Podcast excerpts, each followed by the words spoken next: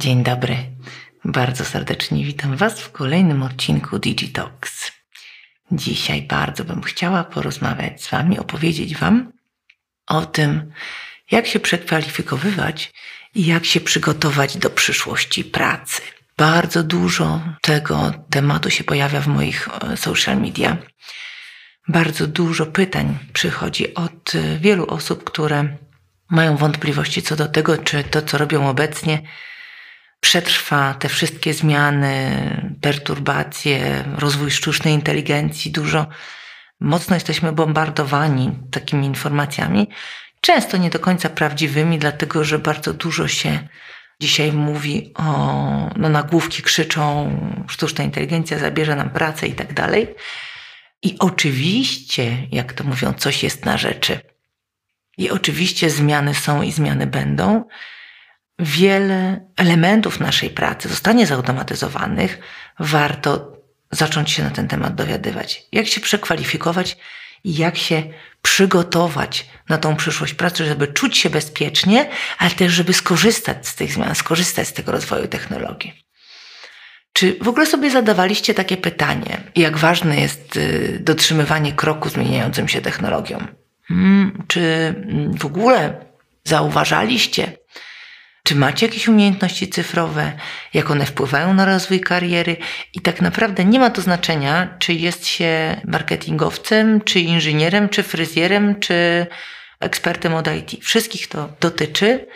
Żeby zapewnić sobie takie bezpieczeństwo, musimy rozumieć wpływ nowych technologii na świat i musimy rozumieć w naszym obszarze, jak dalece są zaawansowane technologie, co się w moim obszarze robi, jeżeli oczywiście w nim chcę pozostać i jak się tego nauczyć. Ostatnie badanie, które przeprowadził LinkedIn i Capgemini, pokazuje, że prawie 30% ekspertów uważa, że ich umiejętności, te, które na co dzień dzisiaj wykorzystują, będą zbędne i to w ciągu najbliższego roku czy 2 lat, jeśli już nie są zbędne.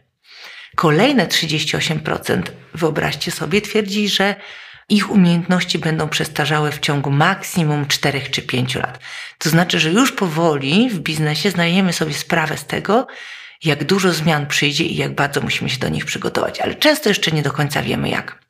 Zacznijmy od tego, że automatyzacja, rozwój sztucznej inteligencji raczej nie zabierze naszych miejsc pracy w 100%. Zamiast tego będzie raczej tak, że zadania w ramach miejsc pracy, które wykonujemy, zostaną przekształcone przez automatyzację i sztuczną inteligencję i część naszych mocy przerobowych zostanie uwolniona. Będziemy się też musieli nauczyć pracy z technologią w dużo większym zakresie niż to dzisiaj robimy.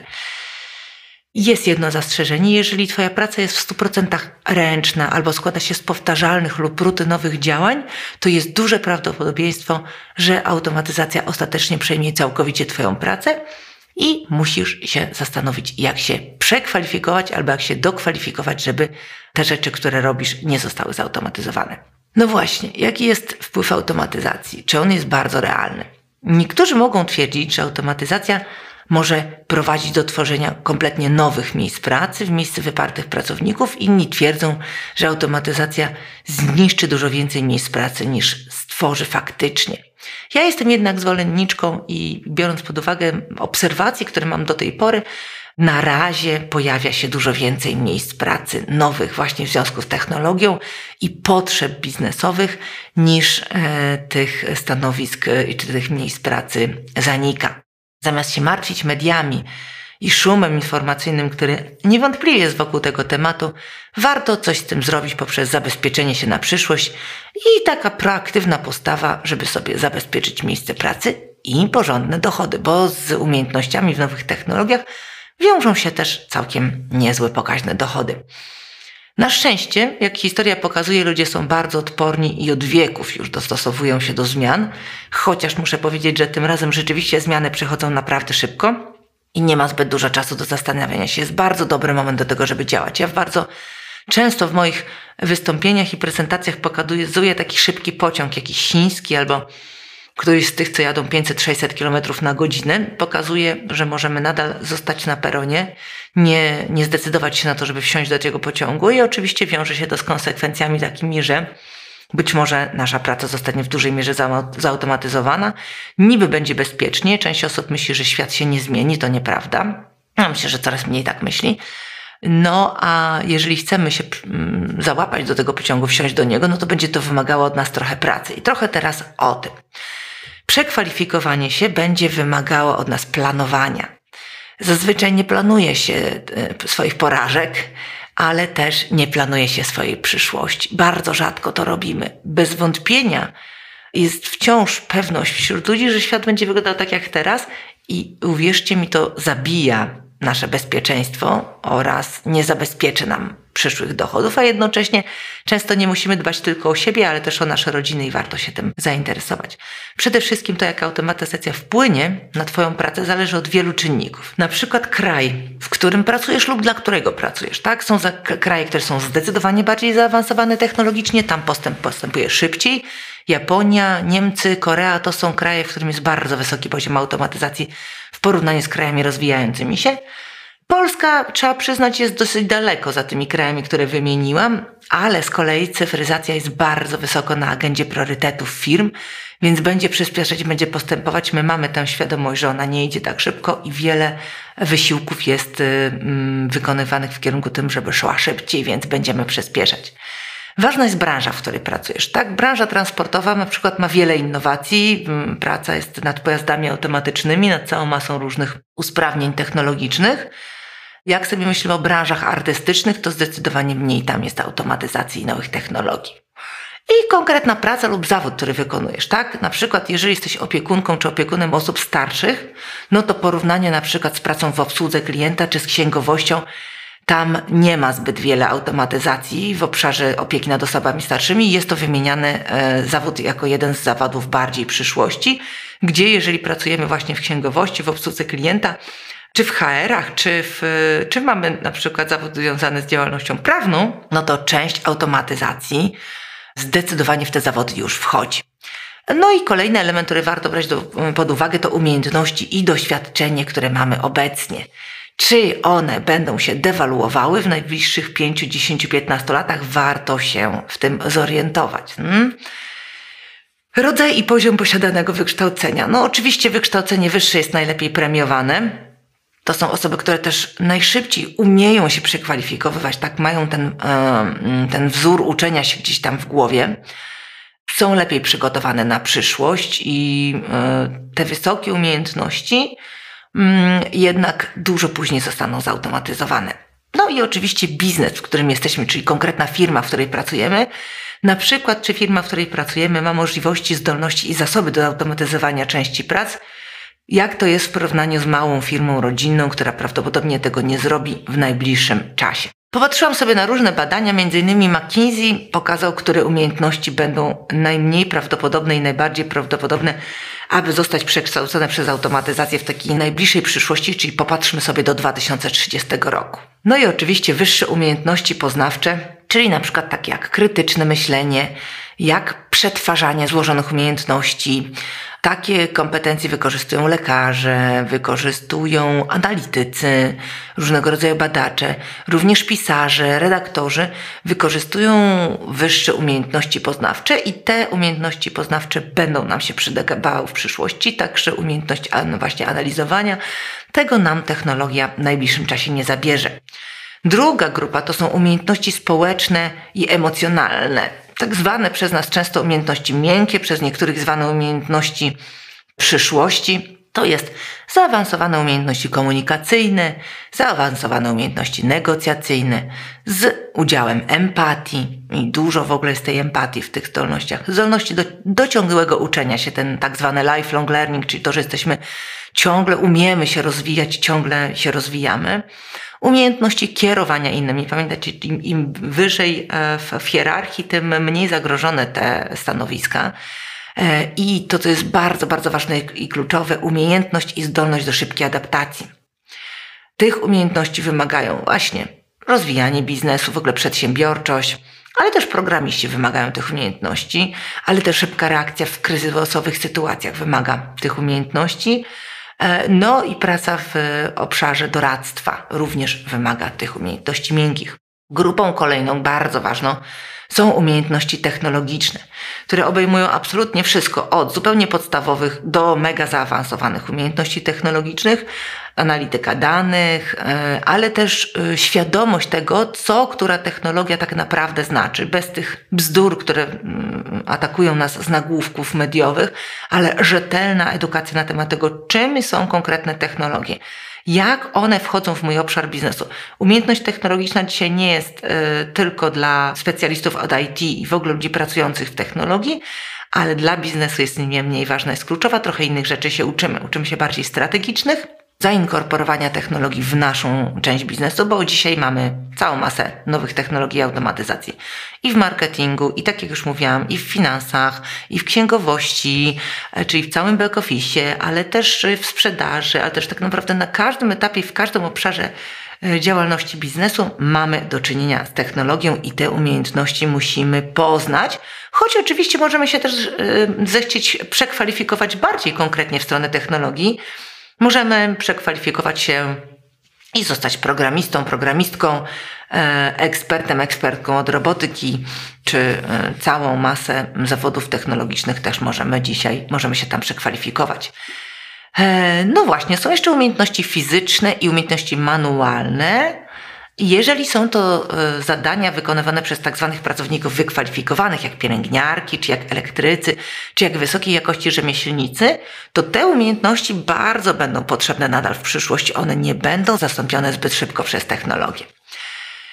A poza tym jeszcze umiejętności poznawcze, ale takie podstawowe, czytanie, liczenie, no to są rzeczy, które są potrzebne już takim totalnie podstawowym pracownikom, jak obsługa klienta, kasjerzy i te zawody, jak wiemy, bardzo szybko zostaną zastąpione przez technologię, przez rozwój sztucznej inteligencji i robotyzacji. Więc jeżeli słucha tego ktoś, kto rzeczywiście ma tego typu stanowiska, no to tutaj trzeba się bardzo szybko przekwalifikowywać. No właśnie, żeby się zabezpieczyć na przyszłość, zawsze trzeba dążyć do zdobycia wyższych umiejętności poznawczych, społecznych, emocjonalnych oraz właśnie umiejętności technologicznych. No i oczywiście możemy potrzebować jakichś dalszych studiów, ale tak naprawdę bardzo dużo możemy się nauczyć sami. Bardzo dużo jest dobrych programów edukacyjnych, bardzo dużo jest dobrych programów edukacyjnych online i bardzo do tego zachęcam, bo to jest warte wysiłku. Zbudujemy sobie silny fundament, na którym będziemy mogli zabezpieczyć swoją przyszłość. Może pokażę takich kilka sposobów na przekwalifikowanie się, jak to zrobić po kolei, bo też dużo o to sporo osób mnie pytało i jak zaktualizować sobie tą wiedzę, przede wszystkim o technologiach. No właśnie, i teraz tak, kto do mnie przychodzi i jakie ja dostaję pytania? Głównie ludzie mówią, podpowiedz jak i gdzie się przekwalifikować. Część osób mówi, ja jestem w firmie, która przechodzi wiele zmian, ja to widzę, przyjmują wiele nowych technologii, gdzieś się tam to wszystko dzieje. Ja się trochę obawiam, nie sądzę, żebym posiadała czy posiadał niezbędne umiejętności cyfrowe, żeby sobie móc z tym poradzić. Pracuję w tym miejscu 10-15 lat i w sumie robię to samo, więc obawiam się, że stracę pracę, ale chcę wyprzedzić ten ruch i sam sobie znaleźć nową pracę, czy gdzieś zmienić w obrębie firmy. Dzisiaj każda branża staje się przedsiębiorstwem cyfrowym. Jest mnóstwo ludzi, którzy mają trudności z radzeniem sobie ze zmieniającymi się technologiami cyfrowymi, uważają, że sobie z nimi nie poradzą, ponieważ umiejętności odgrywają coraz większą rolę właśnie w takim czymś jak zwiększanie produktywności w pracy. Jesteśmy naprawdę zobowiązani do nabycia tych umiejętności. I teraz takie właśnie pytanie, od czego zacząć? Jak być na bieżąco z nowymi technologiami? Jak się przekwalifikować, czy jak dobudowywać te nowe kompetencje? No i przyjrzyjmy się takim kilku sposobom. Przede wszystkim od czego trzeba zacząć? Trzeba zacząć od tego, żeby zrobić sobie inwentaryzację. Założyć dziennik. Ja często o tym mówię, ja sama piszę dziennik, zawsze piszę w zeszytach. Po pierwsze, zastanów się nad takimi swoimi reakcjami na obecną pracę i jak one wpływają na taką podstawową satysfakcję. Zapisuj, co ci się nie podoba, co lubisz, co cię interesuje, jak się czujesz. Zadawaj sobie trudne pytania typu, co takiego jest w mojej pracy, że ją lubię, albo co takiego jest w mojej pracy, że jej nie lubię. I zacznij sobie czytać te odpowiedzi. Co takiego podoba mi się w pracy innych, albo co mi ktoś ostatnio powiedział. Słuchajmy też ludzi. Zacznijmy się też w tym celu spotykać. Zacznijmy podpytywać, przyglądać się, czy też w obrębie naszej firmy, czy na przykład poszukajmy sobie na LinkedInie różnych osób, które wykonują zawody, które na przykład czasami dla nas mogą być trochę dziwne, bo może dlatego, że ich nie rozumiemy.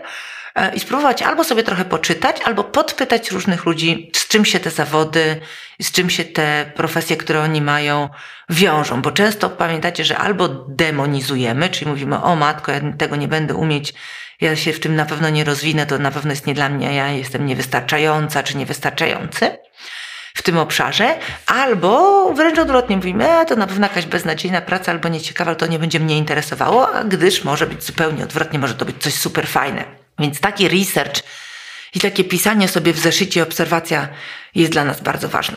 Druga rzecz, nad którą się trzeba zastanowić, to zdecyduj, czy chcesz zmienić branżę. Podczas gdy odkrywasz coraz więcej o sobie i o tym, co oznacza dla ciebie fajna, satysfakcjonująca praca, powinieneś czy powinnaś sobie również określić, w jaki sposób chcesz tą ścieżkę kariery zmienić.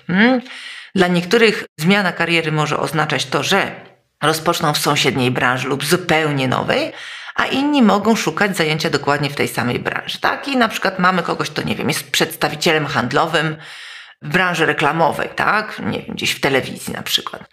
I może chcieć dalej kontynuować umiejętności sprzedażowe i na przykład zmienić pracę, no i pójść na przykład do jakiejś organizacji non-profit, których jest coraz więcej, które coraz też więcej potrzebują ekspertów z dużego biznesu. I można na przykład stać się, nie wiem, ekspertem do spraw relacji właśnie z darczyńcami w takiej non-profit organizacji i wtedy zmieniamy, zostawiamy taką swoją podstawową umiejętność, czyli sprzedaż, ale się przekwalifikujemy do tego, uczymy się pracować z nowymi technologicznymi narzędziami, tak, żeby jeszcze lepiej znać naszego partnera biznesowego, klienta, czy tu w tym wypadku darczyńcę, żeby móc automatyzować część naszej pracy, żeby się skupić na budowaniu właśnie empatycznych relacji. I to jest już jakiś poziom przekwalifikowania. Można chcieć się przekwalifikować także na przykład pozostać w tej samej branży, ale kompletnie zmienić zawód, tak? Czyli popatrzeć, jak wyglądają inne zawody w tej branży. Jesteśmy w bankowości, albo jesteśmy, nie wiem, w ubezpieczeniach i teraz myślę sobie, okej, jestem w branży ubezpieczeniowej, ale chcę mieć zupełnie inny zawód wewnątrz tej branży. Czyli wykorzystuję tutaj swoją wiedzę z danego sektora biznesowego, a przekwalifikowuję się na inny zawód. No właśnie, tak jak mówiłam, trzeba sobie zrobić taką wewnętrzną burzę mózgu na temat różnych karier, żeby pozyskać więcej informacji na temat różnych opcji kariery. Trzeba pomyśleć o różnych zawodach, o różnych branżach, które mogą dobrze dopasować się do swoich umiejętności i wartości i te umiejętności i wartości trzeba w tym punkcie pierwszym sobie przemyśleć, tak? Zrobić jakiś test, jeżeli nie robiście nigdy testów Gallupa czy Luminy, czy czego tam, to warto sobie teraz je zrobić, tak troszkę więcej sobie uświadomić na temat swoich umiejętności, wartości, to jest bardzo ważne. No i właśnie pomyśleć sobie, jaka kariera będzie odpowiadała moim potrzebom, ale też jaka będzie moim umiejętnościom czy moim talentom. Stanowi to duże wyzwanie. No i właśnie, trzeba pytać ludzi w swojej sieci zawodowej, podpytać różnych ludzi trochę spoza swojej bańki. Pamiętacie, że żyjemy w tych swoich bubbles, bańkach i w tej bańce się zazwyczaj nie rozwijamy, mało się rozwijamy. Wyjdźmy poza bańkę, podpytajmy różne ludzi, chodźmy na różne meetupy, pójdźmy na jakieś spotkanie, zaczepmy kogoś, popatrzmy, jakie są zawody na LinkedInie, popatrzmy, jakie są najwyżej rankowane zawody na LinkedInie. Odcinek też o tym zrobię, będę potem pisała. Taką burzę mózgów musimy sobie zrobić i na tej podstawie sobie wyselekcjonować kilka typów zawodów, którymi się będziemy interesować. Albo jeżeli zostajemy w swoim obszarze, i to jest też bardzo dobry pomysł, czyli jeżeli nadal chcemy być w marketingu albo nadal chcemy być w sprzedaży, to przyglądamy się temu, jakie nowe technologie wchodzą w ten obszar i tu znowu LinkedIn będzie pewnie bardzo przydatny, ale też cała masa artykułów czy podcastów, które jesteśmy w stanie znaleźć w sieci. Ja o tym w DigiTalkach też mówię. I wtedy sobie mówimy, okej, to mnie interesuje albo to. Możemy chcieć być ekspertem od transformacji cyfrowej. Ja trochę myślę o tym, że właściwie ekspertem od transformacji cyfrowej jest dzisiaj każdy absolutnie, czy każda osoba absolutnie, to znaczy jakąkolwiek pracę ja wykonuję, to dobrze, jeżeli będę w nurcie tego procesu transformacji cyfrowej w mojej firmie, jeżeli będę trzymać rękę na pulsie to znaczy bez względu na to, jaki zawód wykonuję w firmie, to muszę być ekspertem czy ekspertką od transformacji cyfrowej, ponieważ to daje mi A, dodatkowe zabezpieczenie, B, ja jestem w tym najciekawszym cyklu w organizacji, C, mogę też uczestniczyć w tych najbardziej atrakcyjnych, najciekawszych rzeczach, tak? A proces transformacji cyfrowej jest po prostu zwykłym szymelem, tylko innym, którego trzeba się nauczyć, ma swój początek, środek i koniec. Końca tak do końca nigdy nie ma, ale jak będziecie się o tym uczyć, to się o tym dowiecie. No właśnie, i taki może nie ostatni, ale jeden z ostatnich punktów, weźcie udział w różnych programach edukacyjnych. I to jest oczywiście niezbędny element. I teraz tak, możemy ich poszukać w obrębie swojej firmy. Na pewno wiele firm, jeśli pracujecie w dużym biznesie, oferuje szereg różnych możliwości przekwalifikowywania się i dokwalifikowywania się. Ale wiem też z doświadczeń, dlatego że z wieloma takimi firmami pracujemy jako Digital University, wiem o tym, że cała masa osób uważa, że bieżąca praca jest ważniejsza, że tak naprawdę dostarczamy wyniki, cisną nas nasi menadżerowie, czasami nasi szefowie są przeciwni temu, żebyśmy się rozwijali czy przekwalifikowywali i to jest coś, co musimy sobie z nimi przedyskutować, bo my musimy myśleć o swojej przyszłości, o swoim rozwoju i dzisiaj czas dedykowany na edukację jest tak naprawdę tak samo ważny jak czas dedykowany na pracę bieżącą. To jest część pracy. Przekwalifikowanie się, musimy je wkleić w naszą bieżącą robotę. No i co możemy robić, żeby te umiejętności podrasowywać, tak?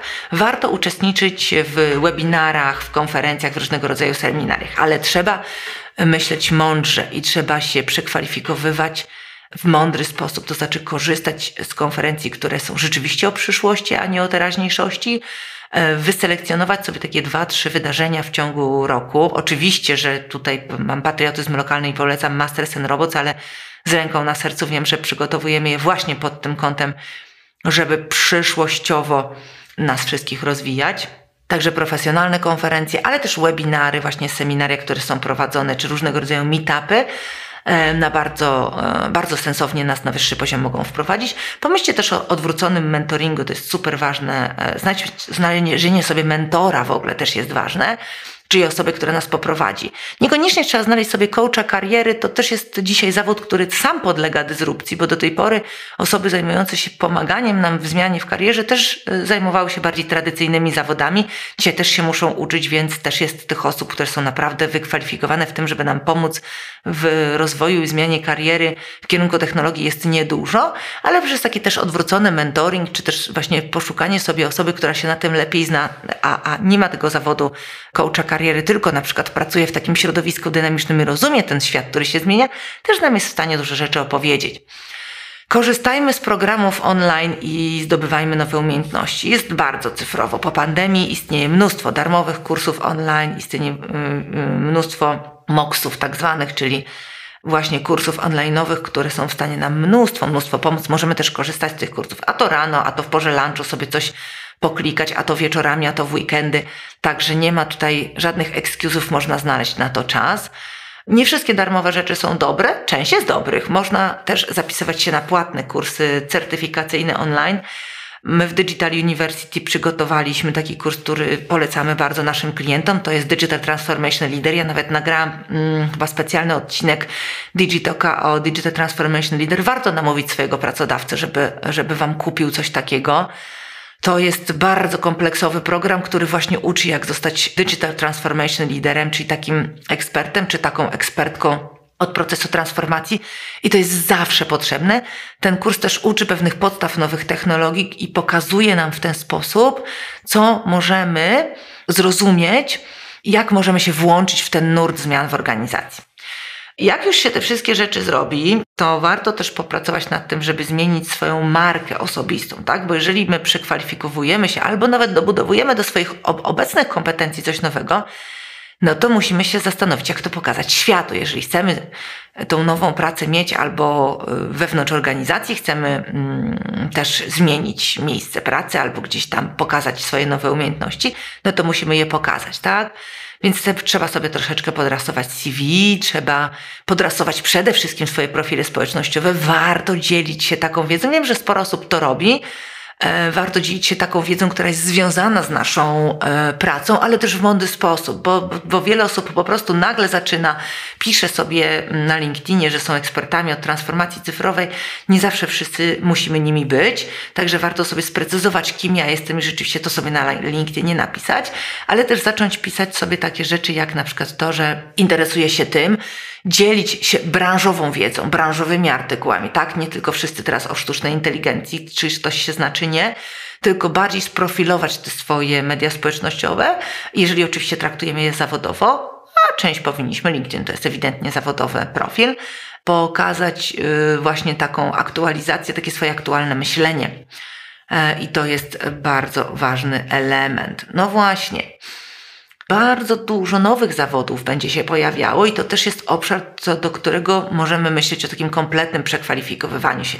Ja oczywiście sporo teraz o tym mówię. Myślę, że na pewno przygotuję też odcinek DigiTalka o różnych zawodach przyszłości, gdzie więcej trochę ich omówię, gdzie Wam opowiem o tym, z czym te zawody się jedzą, że tak powiem, jakie kompetencje są potrzebne, żeby te zawody móc wykonywać.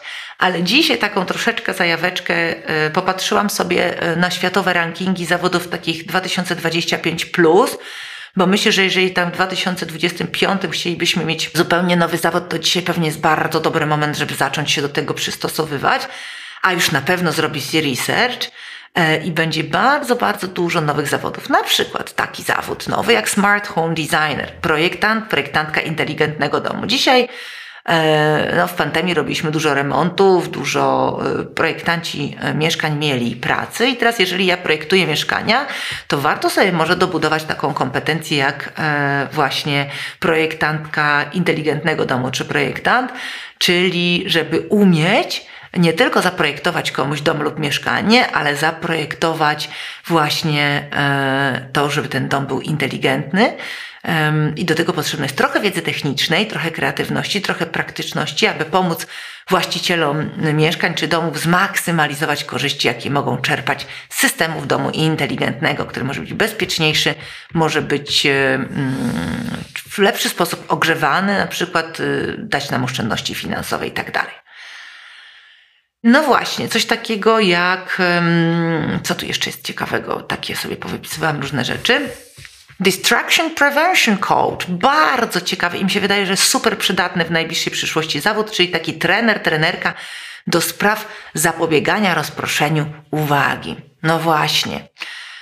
To będzie trochę pomoc psychologiczna, ja sobie tak wyobrażam, dla osób, których jest coraz więcej, a jak patrzę na dzisiejszą młodzież, to będzie coraz więcej, dla osób, które nie mogą w ogóle oddzielić się od swoich smartfonów, które używają i smartwatch i tu wszystkich powiadomień, także są bardzo często, mają takie distraction, mają bardzo dużo takiego odrywania się od pracy, nie potrafią pracować w tym systemie pracy głębokiej. I wtedy takie zajęcia, takie mentorshipy z takimi osobami jak właśnie trenerzy do spraw zapobiegania rozproszeniu uwagi, trochę wskazówek od takich osób, bardzo nam się będą przydawać, tak, żeby nie mieć takiej obsesji sprawdzania cały czas wszystkiego na bieżąco. No i ta praca będzie wymagała na pewno umiejętności zasobów ludzkich, ale też pewnie sporo z zakresu psychologii, będzie pewnie certyfikowana. W firmach pojawi się well-being director, czyli dyrektor do spraw dobrego samopoczucia pracowników. Coraz więcej przykładamy wagi temu, a jest też coraz gorzej z tym, bo ten well-being, czyli ten dobrostan pracowników, no jest bardzo zachwiany. Po kryzysie, pandemii, wojnie, tych wszystkich rzeczach, które nas dotykają, no wcale nie jest tak łatwo. I wiemy o tym, że bardzo dużo ludzi cierpi z powodu takiego obniżonego dobrostanu, dlatego w coraz większej ilości firm będzie, w coraz większej liczbie firm będzie pojawiało się takie stanowisko. Warto sobie się do niego przygotować, tak? Tak naprawdę będziemy musieli dbać o zdrowie psychiczne, o zdrowie fizyczne, o zdrowie emocjonalne, ale też zdrowie duchowe pracowników, żeby jak najlepiej zapobiegać ich wypaleniu i utrzymać wysoką wydajność ich w pracy. Czyli tu będzie potrzebna trochę takich kompetencji psychologicznych, doradczych, właśnie HR-owych itd., a też umiejętności radzenia sobie z stresem, radzenia sobie z izolacją, z różnymi konfliktami, wśród wielu, wielu innych problemów, które są też związane ze środowiskiem pracy. Takie ciekawe no, będzie się pojawiała cała masa takich zapotrzebowań jak na osoby typu kierownik zespołu, człowiek-maszyna, czyli taki człowiek, który będzie zarządzał zespołami, które będą wykorzystywały kompetencje ludzkie i kompetencje technologicznie w jednym. Jak takie zespoły budować, jak takie zespoły, jak nimi zarządzać, jak poprawiać ich wydajność, jak na przykład radzić sobie z konfliktami w tych zespołach, jak zachęcać ludzi do pracy w takich zespołach itd., itd. To jest też bardzo, bardzo ważny temat. No i co? Myślę, że koniec na dziś. Bardzo jestem ciekawa waszych wniosków, pytań, czy to wam dużo daje, czy mało. Co jeszcze powinnam przygotować w tym obszarze? Bardzo bym chciała sporo czasu w tym roku do DigiTalkach poświęcić dużo czasu na ten obszar, bo to was interesuje. Chcę też sporo poświęcić też czasu o tym, jak pomagać młodzieży, dzieciom, bo to też mnie żywo interesuje i prywatnie, i zawodowo. W Fundacji Digital University też się tym zajmujemy. Także stay tuned, bądźcie ze mną. Myślę, że dużo takiej praktycznej wiedzy pomagającej w przekwalifikowaniu się, dokwalifikowaniu się będę chciała wam przekazywać. Na dzisiaj bardzo dziękuję serdecznie i zapraszam do wysłuchania kolejnego odcinka DigiTalks. Pozdrawiam.